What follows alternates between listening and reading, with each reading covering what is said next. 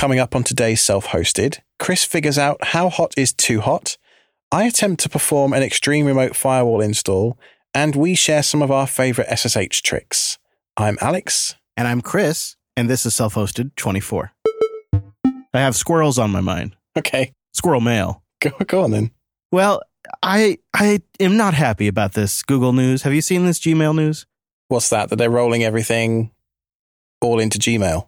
One big productivity suite. And uh, I'm just not not having it. I just want email. I want decent web email. But I don't want to host it myself, I don't think. So that's when Squirrel Mail came to mind. We've been over this before, Chris. We and I think we decided that self-hosting email wasn't worth the trouble. What's changed? Here's what I'm thinking is instead of hosting the email myself, I just want a really nice web-based I M A P client, something that would render well on mobile, that I could add all of my Google accounts to, of which there are many for the various shows. There are plenty, I should say. Many and plenty, men, many. And I bring them all into one webmail client where I can just check that one webmail client. And I want something nice that is clean. Ideally, could even support G P G encryption, but not required. You know what I mean? Does sound appealing. I mean, I'm sure there's plenty of ways to skin this particular turkey, but uh, Next Cloud Mail comes to mind. Yeah, and RoundCube also came to mind. I know, I think RoundCube might be my top contender, but I bet the people in Discord might know. Self-hosted.show slash Discord. I'd like to know if you have an I M A P client that you really like or something. Doesn't even, whatever, just plugs into Google. That's really all it has to do. So I can get out of the, their email client, but still take advantage of their infrastructure. So speaking of the Discord, we had some really interesting discussions over there this week about the best way to install Docker. It's changed a lot over the years because Docker decided to change their versioning, I think maybe two or three years ago at this point, which broke a bunch of package repositories. And if you type apt install Docker in Ubuntu these days, it doesn't give you the latest version. It's really confusing. What do you think? Yeah, there are a lot of ways to install Docker on a Linux box. In some ways, it's almost easier on Mac and Windows because there's just one sort of official way for end users or consumers to deploy it. But on Linux, you can just go through the process of adding Docker's repos, and they have documentation on that. Or, and I think this was really the crux of the discussion on Discord, you can use what they call their convenience script, which is just essentially curling a git-docker sh file and then just running it with sudo privileges. And it goes through the process of setting up everything, removing conflicting packages if necessary, adding G P G keys, getting the repos configured, pulling down the software, installing it all. It does all of it for you. But no one is generally that comfortable with just running an arbitrary script from the internet, even when it's from a project as well known as Docker. What's the worst that could happen? Pipe to curl, pipe to bash, sudo, you know? I admit it though, Alex, when I set up Docker on the Raspberry Pis, I went with the convenience script because I just, I wanted to be sure I had the right repos and the right packages for the Raspberry Pi platform. Yeah, so the, the script that you're talking about, I think, is uh, is served at get dot docker dot com. And uh, this basically gives you, at the top, there's a very short little disclaimer. Uh, and you can pipe this, um, basically, they don't recommend you curl pipe to bash. They recommend you save it locally, uh, chmod it, and then run the script, which is perfectly fine.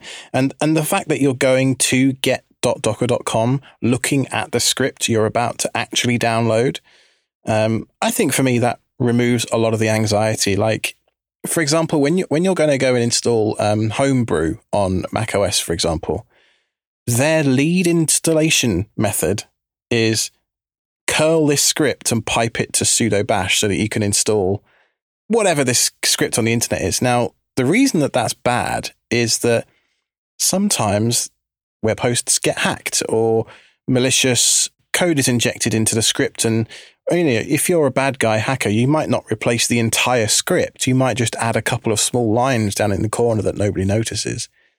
And so the whole purpose of verifying these scripts using the um, S H A hash that is there Uh, is to verify that the code you're looking at on the screen is actually the code that was downloaded and there wasn't some clever, you know, injection going on somewhere. Yeah, I think it's, for me, it's variations of seriousness. Because another tool where I sort of abuse the bash curl, just download a shell script and go thing is one of my absolute favorite data visualizers for system metrics, NetData. Mm. Mm-hmm. Top installation source, right? That's their, that's the one liner. And um, God, I'm such a hypocrite. I realize now. Yeah. I know. I definitely curl pipe to bash on a more regular occurrence than I think I should. So, yeah. Like I was saying, though, I would assign various like gradients of risk to my systems. I have boxes that are pretty unimportant. Like quite literally a laptop that's come in for review. It's going to be in the studio for one week and we're just totally punishing this machine to try to get all of the performance data we can from it. I'll bash curl net data on that thing without a second thought. Now, if it's a primary system that has private information, I often will try to go a more traditional route, especially like if it's an Arch box, I'll see if it's just in the A U R. Uh, if it's a Ubuntu box, I'll see if there's a P P A or a snap before I ever go that route. But you just have to kind of assess the risk in these each individual cases and remember that the installation is just one spot where you're vulnerable, but a lot of times these things we're installing install other tools that bring all kinds of dependencies with them and have their own package repositories. So really it's a rabbit hole, Alex. Always, always a rabbit hole with self-hosting.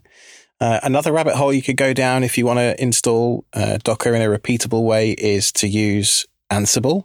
So I've used the Jeff Geerling Ansible role from Ansible Galaxy for the best part of two or three years at this point.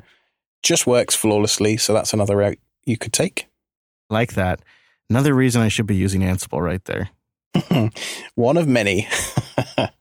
So uh, how was the heat? You're back from Texas? We did pretty well. Spoiler alert, nothing died. Nothing died, so that's good. We did get up to one oh four point nine in the server booth. Hold on, hold on. I'm going to have to do the maths on that. one hundred five to Celsius, forty, forty point five Celsius. That is what? So that's ambient air temperature or that's inside the server seat? That's inside the booth, yeah, the server seat. That's high. It is, and I think I might have seen it thermal throttle a little. I might have seen some thermal throttle in action when we were watching Plex and... we lost the playback session and then had to reconnect, and it took a little while to reestablish. It just seemed like things were running a little slow. So I think thermal throttling did kick in in that in that situation. But for the most part, the human venting procedure worked. Between Hadi and I, we managed to usually vent it every single day. So what we do is when we had the A C running and cranking, we'd vent it because the A C is right above it, so it can blow in there pretty well. And then that we could try to ride that as long as we could, as long as we could. But that was nice. It was nice that it didn't die. I did run a reduced load. So now that I'm back in the Pacific Northwest, Shinobi's back online. Syncthing is running again. So it's, um, you know, back to full operational status now. I'm just picturing all of your gear breathing a sigh of relief going, oh, thank goodness. We're back home where the temperature isn't just hot. I know. I wouldn't be surprised if I shortened the life of power bricks and... you know, maybe my router, I, you don't, you don't really know, right? I, I could have just cut a couple of years off their life, but so does going down the road. It's amazing, this the Texas heat, really. Um, I think it was Carl George was saying in the, in the Telegram group that the, the value of a parking spot in Texas is not valued by how close it is to the shop. It's valued by the shade. When we were driving home, we were heading west and that west in North Houghton. And that meant that the sun in the afternoon, when it was its hottest, was on the driver's side of the R V. So it was it was slow cooking you. Oh, oh, it got so bad. And the A C, even in the dash, can only do so much. So it got to the point where it's basically blowing warm air at me. Oh, uh, that sounds gross. We just could barely, barely stay alive because it was so hot. I mean, you just couldn't get comfortable some days. So we very much started taking like strategic parking spots as much as we could. Uh, which meant we ended up staying in a few areas that were fully off-grid, which is really what I built the system for. It worked great. Plex is a bit of a pain in the neck if you have multiple profiles. Like I have a parent's profile and a kid profile, and um, you select it when Plex launches. And I, I think it uses their online service for that authentication. And so... she can be a bit of a diva trying to load that screen, huh? Oh, my gosh. So in those cases, we just fell back to Kodi. I don't blame you. Yeah. And then I just have to remember to go back and, oh, yeah, Mark has watched. Mark has watched. Yeah. Because you can't even use the Plex plugin in Kodi in that scenario. It just, it doesn't work.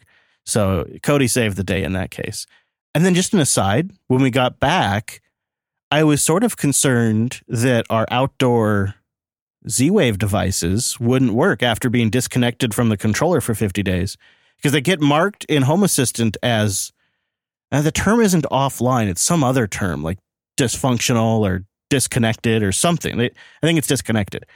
So, you know, when I would look at my devices, I'd see all of my outside stuff, which is a handful of devices, marked as disconnected. And I just didn't like the error message. And I've done trips where I've been gone for a couple of weeks and come back and they've reconnected fine. But I thought fifty days, you know, this this may never work. I may have to redo my Z-Wave setup. And I got home and I completely had forgotten about it until I was walking around outside and I noticed my uh, automatic sunset lighting coming on. And I was like, oh, yeah.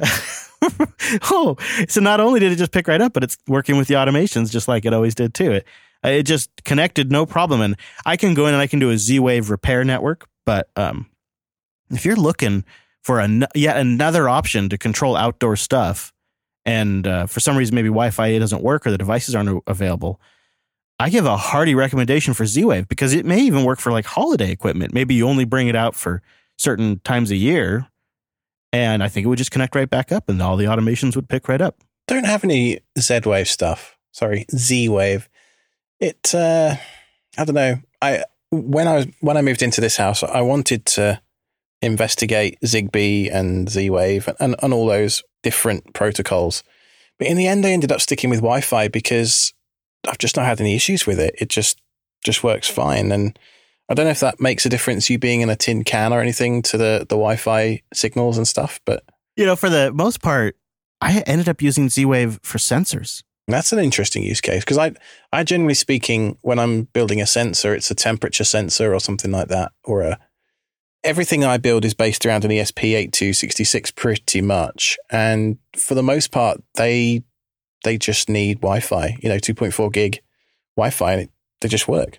I think like ninety percent of my devices are on Wi-Fi, but I think early on, a lot of the manufacturers that do outdoor stuff like lighting and sprinkler controls and, and whatnot, I think they just went all in on Z-Wave. So a lot of the outdoor equipment that I have found that is ruggedized and rubberized and all of that is Z-Wave. And then these Aeotec sensors that I love so much are both U S B powered or lithium battery operated. And when you go with a lithium battery and you use Z-Wave as the radio, you get a year battery life off of one of those little lithiums. It just looks like a Duracell. Oh, man, that does sound good. Yeah. Aren't they like a mesh style thing? They, they all communicate to each other, don't they? That's the other thing that works really nice about them for outdoor devices is each one, well, it depends on if you buy the right type, but they can extend the mesh network. And so that's why it's probably a good idea that I run a repair on my on my network, because what a, what when you tell Home Assistant to repair Z, the Z-Wave network, the nodes sort of rediscover their positioning and kind of set up a new mesh. And if you've had a device missing for a while and then you bring it back online, it's generally a good idea to run that repair so that the mesh network is stronger. I really need to investigate some some Z-Wave stuff. I kind of feel like maybe it's sort of at the end of its era, you know, there's there's new standards coming out from Google and Apple, and I I don't know, and I think most stuff now has enough horsepower and battery life to support just Wi-Fi always on, so it's sort of maybe on the decline, but I really like the ones I have. They sure do work reliably, and I just got a little stick that plugs right into my Raspberry Pi, and Home Assistant detects it and just manages the whole Z-Wave network for me. I can manage all the particulars, like how often a device updates, right through the Home Assistant U I. So how did you manage remote access whilst you were gone? Like S S H tunnels and stuff like that? Yeah, I, I am a fan of the good old simple S S H tunnel.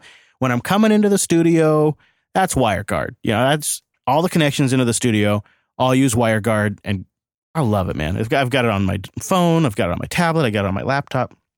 But if I want to connect into the R V remotely, which does come up, especially um, when there's things that I forget to, at home on my file server.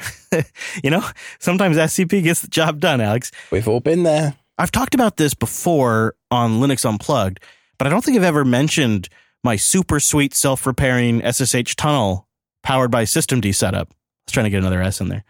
But it is what I have, and I have a couple of resource links in the show notes. And I set this up on all of my, well, all my systems, really, for the most part. I've started doing this it, on my laptop, too, because it's just, I like having a backdoor in.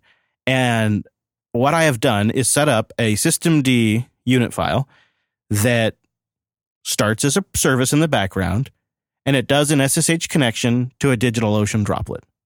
And then from wherever I'm at, I can use that DigitalOcean droplet as a jump host. I log into that droplet, and then I jump to whichever machine I like based on the port number I, I've assigned it. And that gets around your carrier-grade N A T problems and... Absolutely, because the connection is... It's being initiated like on the Raspberry Pi or on the laptop, and it's SSHing outbound, and then it's connecting to the droplet. So it it it's not an inbound connection to the R V. It's an outbound connection, and systemd monitors that, and if it goes down, it restarts it automatically. That's really nice. I think I've used something similar when I wanted to kind of get out from behind a corporate firewall. I probably shouldn't have done that. It was probably very much against their I T policy. I did the same thing, though. I, I even had like a whole virtual Linux box I used to remote desktop into so I could watch YouTube. Oh, yeah. Yeah, that was it, you see. You know, back in the dark ages, before mobile phones were a thing, like text messaging your wife was a pain in the butt, whereas now it's just so easy you don't really even think about that kind of stuff. But you can, you know, once you've got an S S H tunnel set up, you can... you can route everything through it. So, I mean, I've mentioned S S H shuttle before, for example. Um, but there's all sorts of stuff you can do, like remote port forwarding or local port forwarding. So uh, let's say you have a database running on a a system and you want to give your friend access, just, you know, whilst you're doing some dev work or something. Uh, you could do remote port forwarding so that they could connect on their local system uh, to a port, and it's as if they're on your machine for a few minutes. You know, it's, it, there's some really cool stuff you can do with S S H. Maybe we'll touch on it one day. Yeah, and I'm also happy to report that port forwarding works through a jump host, which is fantastic for me, so I can get to my Syncthing Webmin U I from the studio, and I can set up a sync between the studio and the R V from just the one location. It's really pretty great. And the the, the kind of peace of mind, too, that I have this private, low-end, dedicated droplet, and that's the only thing my R V is connecting to. And then I can manage what systems I allow a connection in from.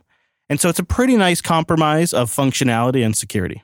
And DigitalOcean's, you know, firewalls and all that kind of stuff. I mean, you, you can lock it down really quite a lot, and it's um, sometimes you end up locking yourself out. Uh, I've definitely not done that and had to reset the root password before. Yeah, but uh, yeah, I I've done all sorts of similar stuff, and you just feel like you're in, uh, what's it called, Mister Robot or something when you're doing this kind of stuff, don't you? Especially when you're doing port forwarding through a jump host. That actually feels kind of cool. Like, it boggles the mind when I pull up a web page that's hosted on a Raspberry Pi inside a Dynet booth in an R V that's connected over a MiFi that's being relayed through a droplet in San Francisco. So are you familiar with uh, the S S H config file? Yeah. There's a command you can put in there for each of your hosts called proxy jump. And that will let you transparently use that jump host that you mentioned. So, for example, let's say you have a host called server. You put in host server, and then you type S S H server. You can put all sorts of parameters in there, like user, port number, host name, that kind of stuff. So you don't want to type the I P address in every time, for example. You can just type S S H server, and it will go straight to that I P address. Another one you can do is proxy jump. And so you can start chaining multiple S S H hosts together. And I'm just looking through my config here. And to get into my dad's house, I have about four or five different hops. I think it's five. So I go from here to my Bastion server in my LAN, which then goes to a DigitalOcean droplet, which then goes to the OpenSense firewall, which I'll come on to shortly, uh, at my dad's house, which then goes to the host inside the LAN. So there's like five different hops there, and each of those hops only permits traffic from a specific place and a specific I P address, uh, on the W A N side anyway. And so I like to think, even though it's a really complex house of cards sometimes, that it's actually quite secure doing that. Very similar to what I'm doing.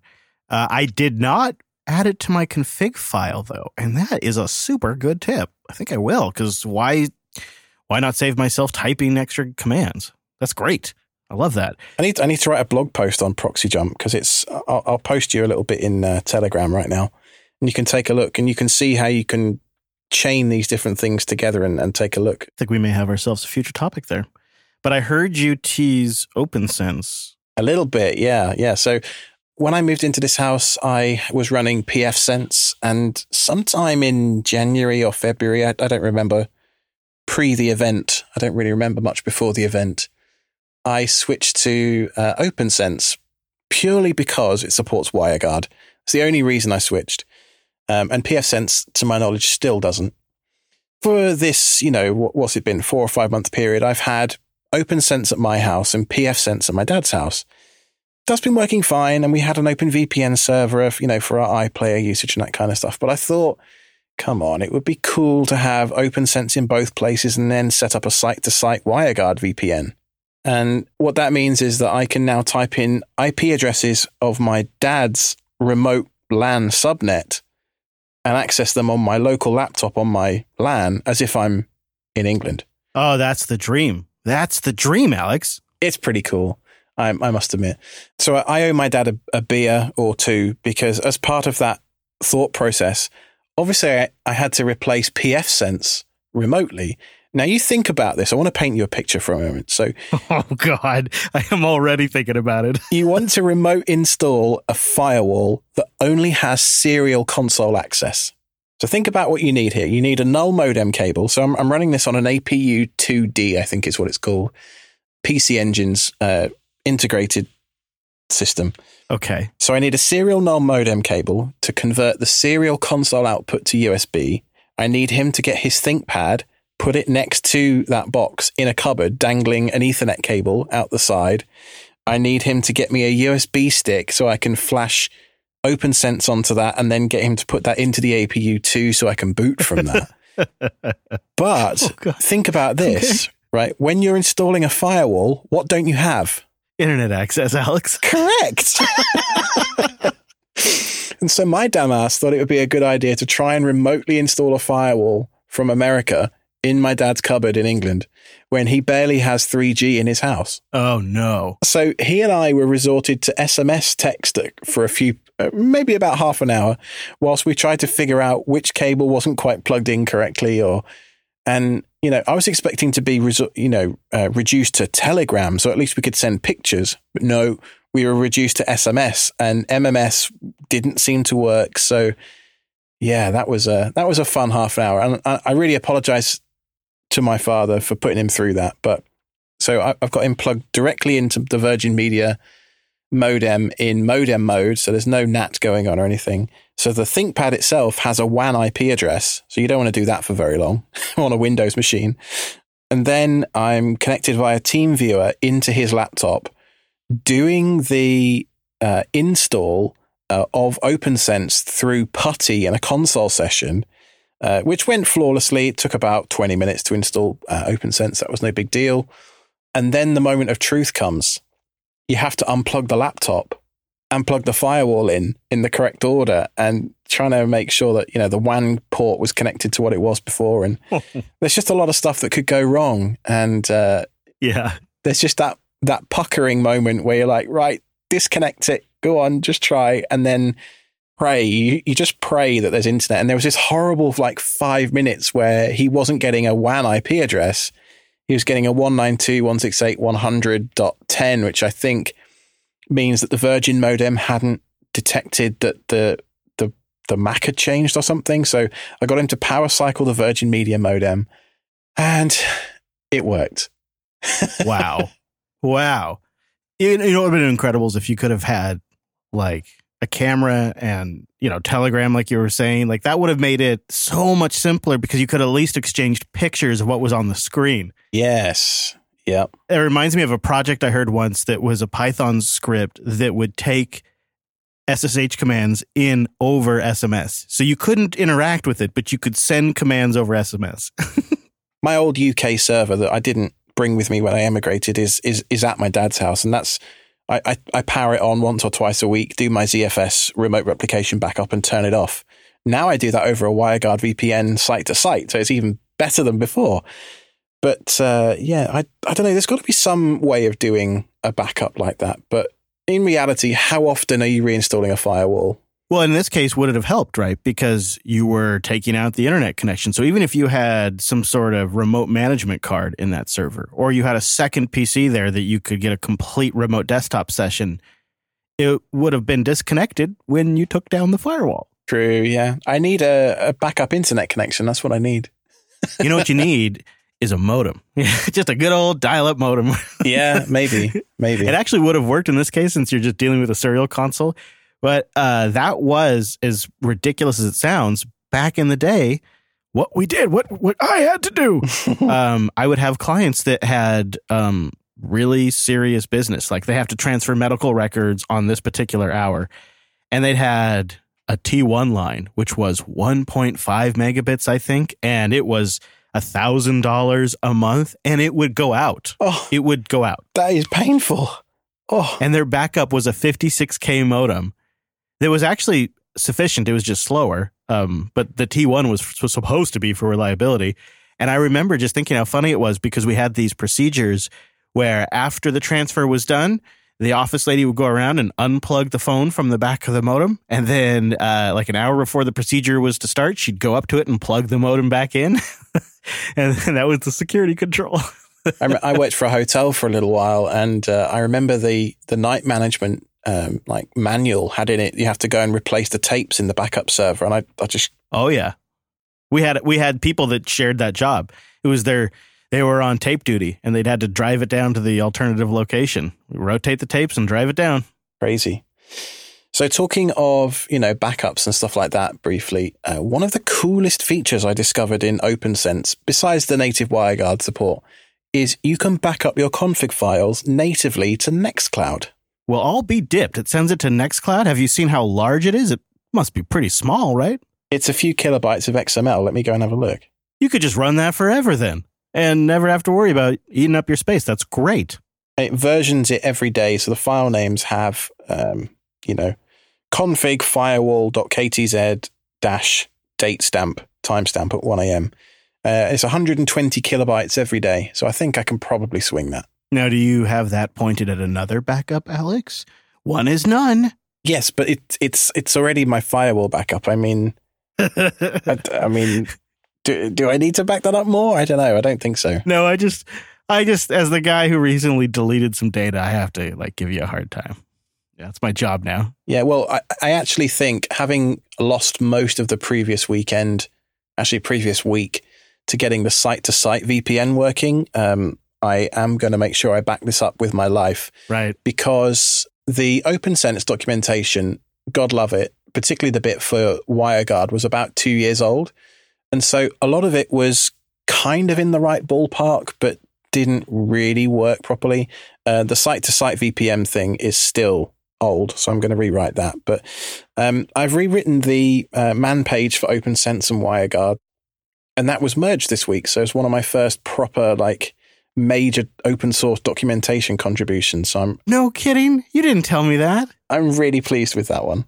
That's a solid contribution too, because I was sort of turned off from OpenSense when I reviewed that, and I thought this looks really out of date. Maybe it isn't complete. Maybe it's not very good. And I kind of just moved on. I'm I'm not joking. It wasn't complete, and it wasn't very good. So yeah. Wow, that's so great. Hopefully the new one is there. And I just want to underscore that point to people. Anybody that's listening that's wondering how they get started with contributing to open source, there are many, many ways you can do it. Code is just one, and arguably one of the least important ways. Uh, I mean, obviously without code, there's nothing. But somebody said to me on Discord earlier when I, I pointed at the pull request that they were like, oh, that's really cool, because when I'm maintaining a project and I'm the guy that knows the intricacies of this particular plugin, the last thing I want to be doing is fielding user requests about, you know, the, the baby stuff, the basics. Right. Uh, and equally, I don't want to be writing that stuff either. You know, I, I would rather that it was someone like you came along and did uh, a good job, you know, writing the documentation that frees me up to do what I'm good at. And uh, I hadn't really thought of it quite so clearly as that, so concisely as that. But uh, yeah, it has a real benefit long term because it means less questions, which means that developer's saving time. That's huge, really. Yeah, so I found that the uh, the whole merge process only took a few days. So for those of you that aren't, you know, on GitHub all day every day for your day job, the process is really straightforward. You go to a, the, the repo that you want to contribute to. Uh, so in this case, it's, it's the OpenSense docs repo. Um, you press the fork button up in the top right-hand corner, which then creates a full copy, a snapshot effectively, of that Git repo at that moment in time under your username. You're then free to make all the changes in the world that you want for as long as you want. If it's a particularly busy repo, try not to make it more than a few days, because otherwise things will get out of sync and you'll have to have resolve merge conflicts. But in this case, there's not very much churn in the OpenSense docs repo. So it was on my computer for, you know, like a week. Uh, and that was that was no problem. So once I'd finished writing the article, the next thing that I did was I opened what's called a pull request. Merge request, pull request, they kind of mean the same thing. It's just semantics. And what that does is it asks permission of the OpenSense repo owner's permission to say, this guy, Ironic Badger, wants to make these changes to your repo. Is that okay? And we had a little bit of back and forth about some of the wording and a few tweaks here and there. Uh, and I made a few changes based on his comments. Uh, and after a few days, wouldn't you know it, merged. And that's it. You're a contributor to open source. It's as simple as that. This really makes me appreciate an aspect of self-hosting that we've never really touched on. And that is you can actually make a difference on the projects in a way that is maybe even not code related. And it benefits more self-hosters and it makes what you use better. That's just an opportunity you don't have when you use a service that's hosted, say, on Google's cloud or Apple's cloud or whatever it might be. There's just no opportunity for you to have any voice there. You have no impact on its direction.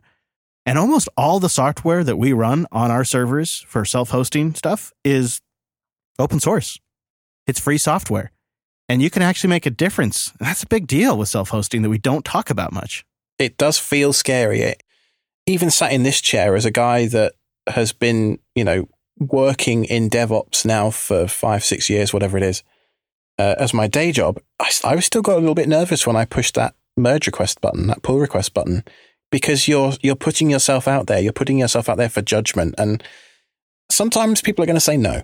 But in my experience, in general, most people are just happy that somebody else is, is contributing. If it's a good quality contribution, then just go for it. Give it a go. What have you got to lose? There has to be more things like this that our community could have an impact with various self-hosted open source software. It's maybe something for further discussion down the road. Now, you're all about power monitoring and stuff like that, aren't you? I have been getting more and more into it, yeah. I don't have a great solution now that's tied in with Home Assistant. I have um, I have a Victron system that has an app that gives me all kinds of data, but it just lives there. Now, I'm not going to go into the full details in this episode. We'll save it for a future episode, but I would like to draw our listeners' attention to a one hundred percent open source hardware and software Raspberry Pi whole home power monitor project by user David zero zero over on Reddit. Okay. Well, this is starting to check some boxes. yeah. Yeah. So, um, like I say, we are going to save the full reveal for this thing for probably a couple of episodes' time. But in the meantime, please check the show notes for the link to a flyer that David's put together. Now, we don't stand to make any money out of this, David or I. We're just trying to get together a group buy.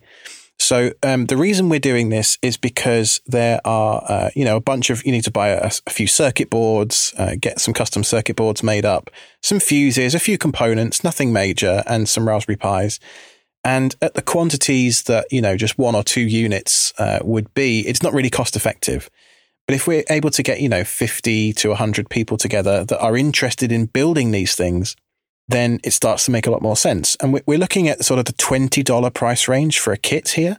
So what this thing allows you to do is it allows you to monitor the energy going into and out of your house and then export that to a Telegraph Influx Grafana stack. Um, and then obviously that will be compatible with Home Assistant as well.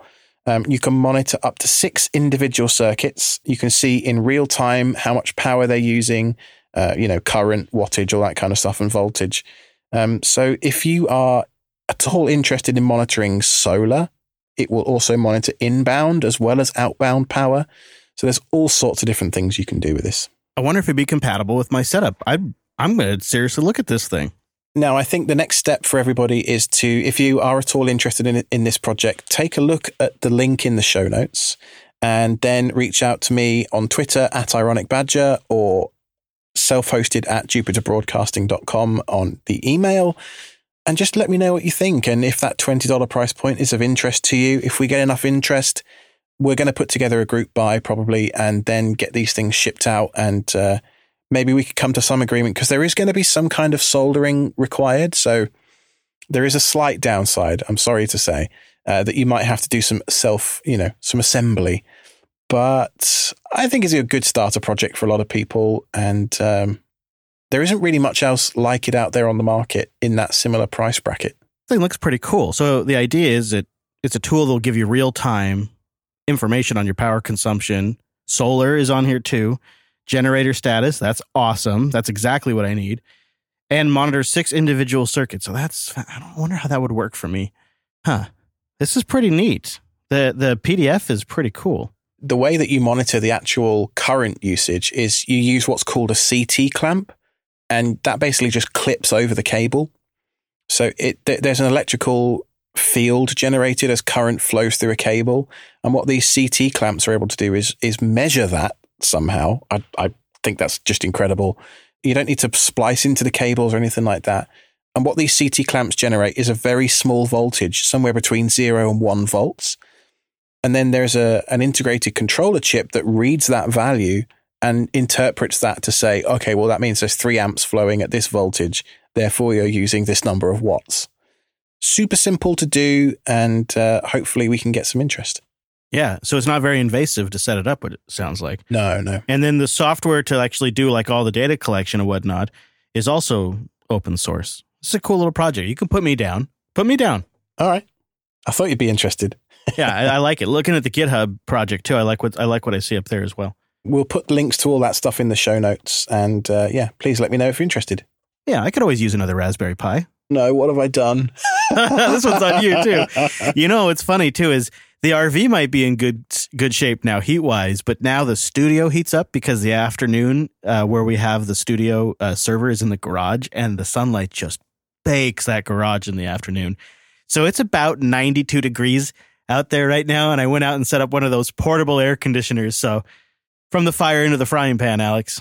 Always, always the way. Well, before we officially end Self-Hosted twenty-four, I'll mention the contact page, selfhosted.show slash contact. And while I'm on a roll, selfhosted.show slash Discord for the community. And so, yeah, please do go and check out the Discord. It's hopping these days. We've got nearly fifteen hundred members. It's, it's getting pretty crazy over there.